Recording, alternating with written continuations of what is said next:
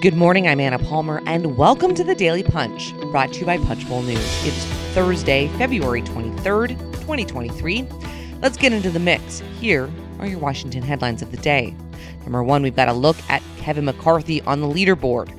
Number two, what Senator Jon Tester's decision to run for re election means.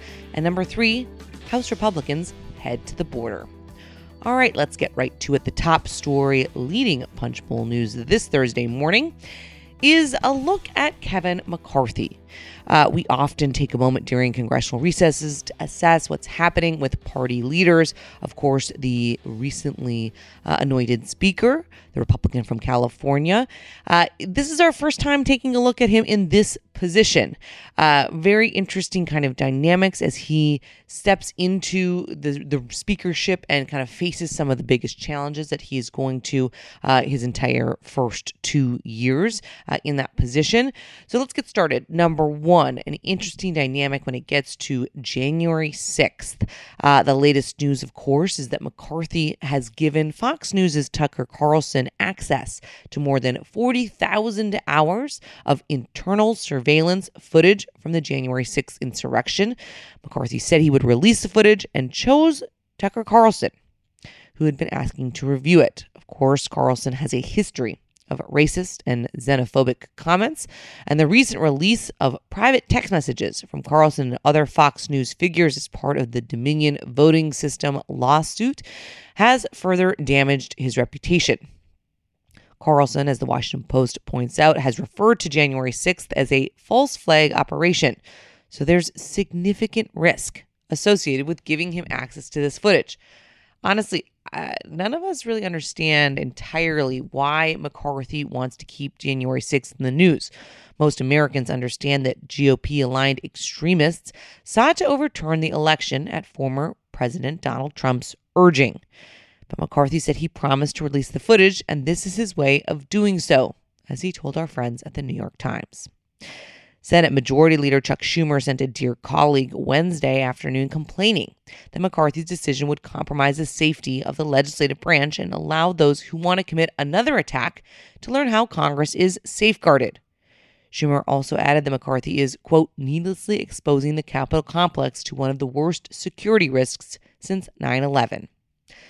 So, this first decision and kind of concept is not winning McCarthy any friends, certainly when it comes to Democrats uh, in the Capitol who are very concerned about another uh, potential insurrection or invasion of the Capitol.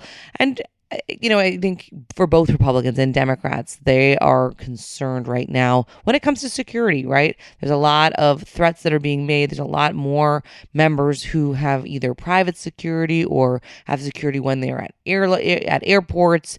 Um, and this kind of the big question is you know, McCarthy can't control Tucker Carlson. And so we're all going to be watching very closely to see what exactly Carlson does with the footage. How much does he expose?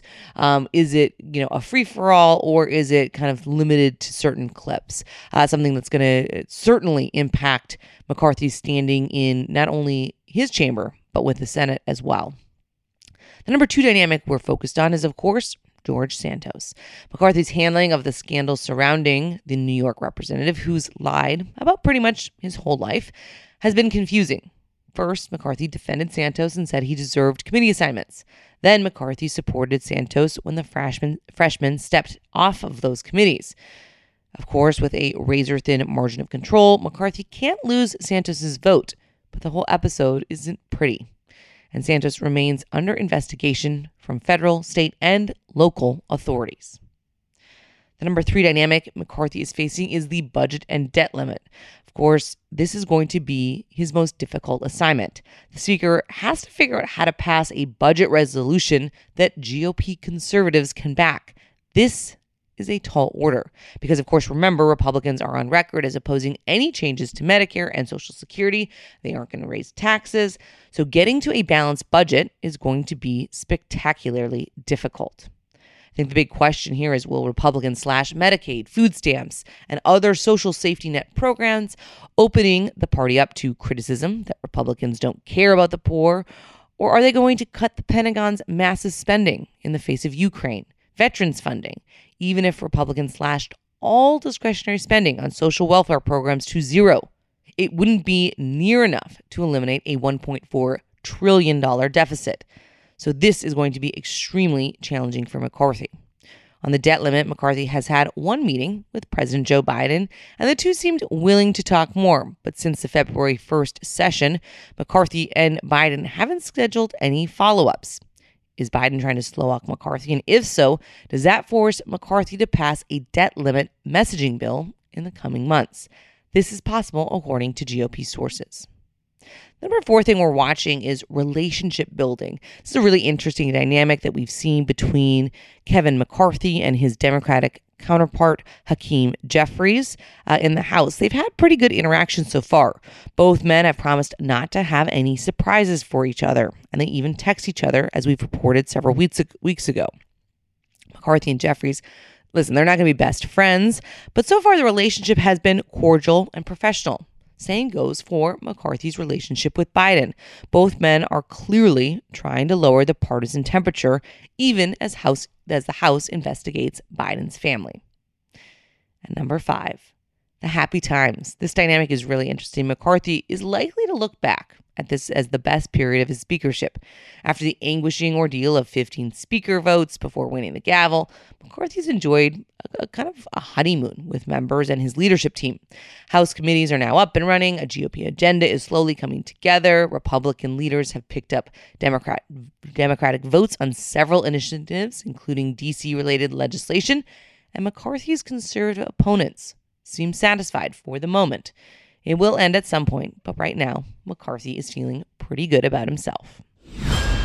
All right, let's move on to the number two story of the morning the rough cycle for Democrats in 2024. Montana Senator Jon Tester's decision to run for reelection in 24 was a reminder of just how difficult it's going to be for Democrats to hang on to their Senate majority.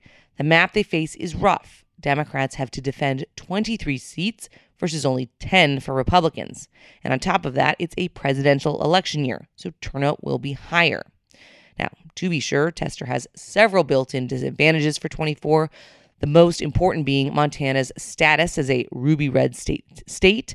Tester has also been a reliable ally of President Joe Biden's, which Republicans will certainly use against him. But the potential challengers, notably Representatives Matt Rosendale and Ryan Zinke, have their problems too. Tester already defeated Rosendale once in 2018, and Zinke has had ethics problems stemming from his tenure as Interior Secretary. Both could also face some tough votes as part of the new House GOP majority. And while spending cutting spending is always popular at that macro level, actually voting for it for cuts is another thing. And as we just went through, there's a lot of, of questions about what exactly House Republicans could cut uh, when it comes to trying to cut get a balanced budget. But man, it's going to be tough, uh, especially when it comes to veterans funding, farm funding, children's programs, the Pentagon. You can see the possible attack ads that Tester's team could think of to to write if Rosendale goes and Zinke goes along with those things. Of course, Tester has also sought to work across the aisle on a number of issues, especially programs to help vets. He's constantly playing up his bipartisan credentials and press statements, even as he's sided with his party on the major agenda items. Now, it's not just Senator Tester. Uh, we said 23 seats uh, that Democrats are going to have to contend with. One of the other major questions is what will Senator Joe Manchin, the Democrat from West Virginia, do? Appearing on a radio show yesterday, Manchin gave an emphatic, I don't know, when asked whether he'll seek a third full term. Manchin also had another classic moment when he said he's not running for president as we sit here today. Well, technically that's true, but he left the door open to a possible presidential run. Of course, the face-off for the White House race will be will have massive implications for individual Senate races, as is often the case in presidential election years. This is especially true if Trump wins the GOP nomination and is able to carry his preferred Senate candidates through Republican primaries. That largely backfired last year on Republicans. But certainly we're going to be watching Manchin as a will he or won't he questions continue to circulate until he finally puts that to rest. Let's on to the number three story of the morning. House the House Judiciary Committee is heading to the border without Democrats.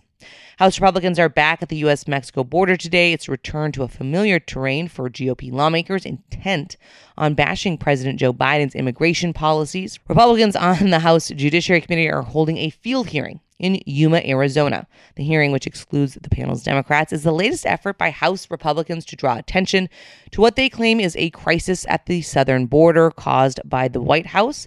Uh, here's what you can expect today. We've they've got witnesses, uh, including two local officials uh, that are expected to speak out about uh, a lot of what's happening at the border. The hearing is the second installment in a series. Judiciary Chair Jim Jordan his team is calling the Biden border crisis. The panel held its first border hearing in early February with testimony from local border state officials and an anti fentanyl overdose activist. With that, thanks so much for listening. We really appreciate it. If you like the Daily Punch, please tell your friends about it, share it on social media. It's the best way for folks to find out about us. You can also go even deeper on all of these topics by subscribing to our free morning newsletter at punchbowl.news. Have a great day and stay safe.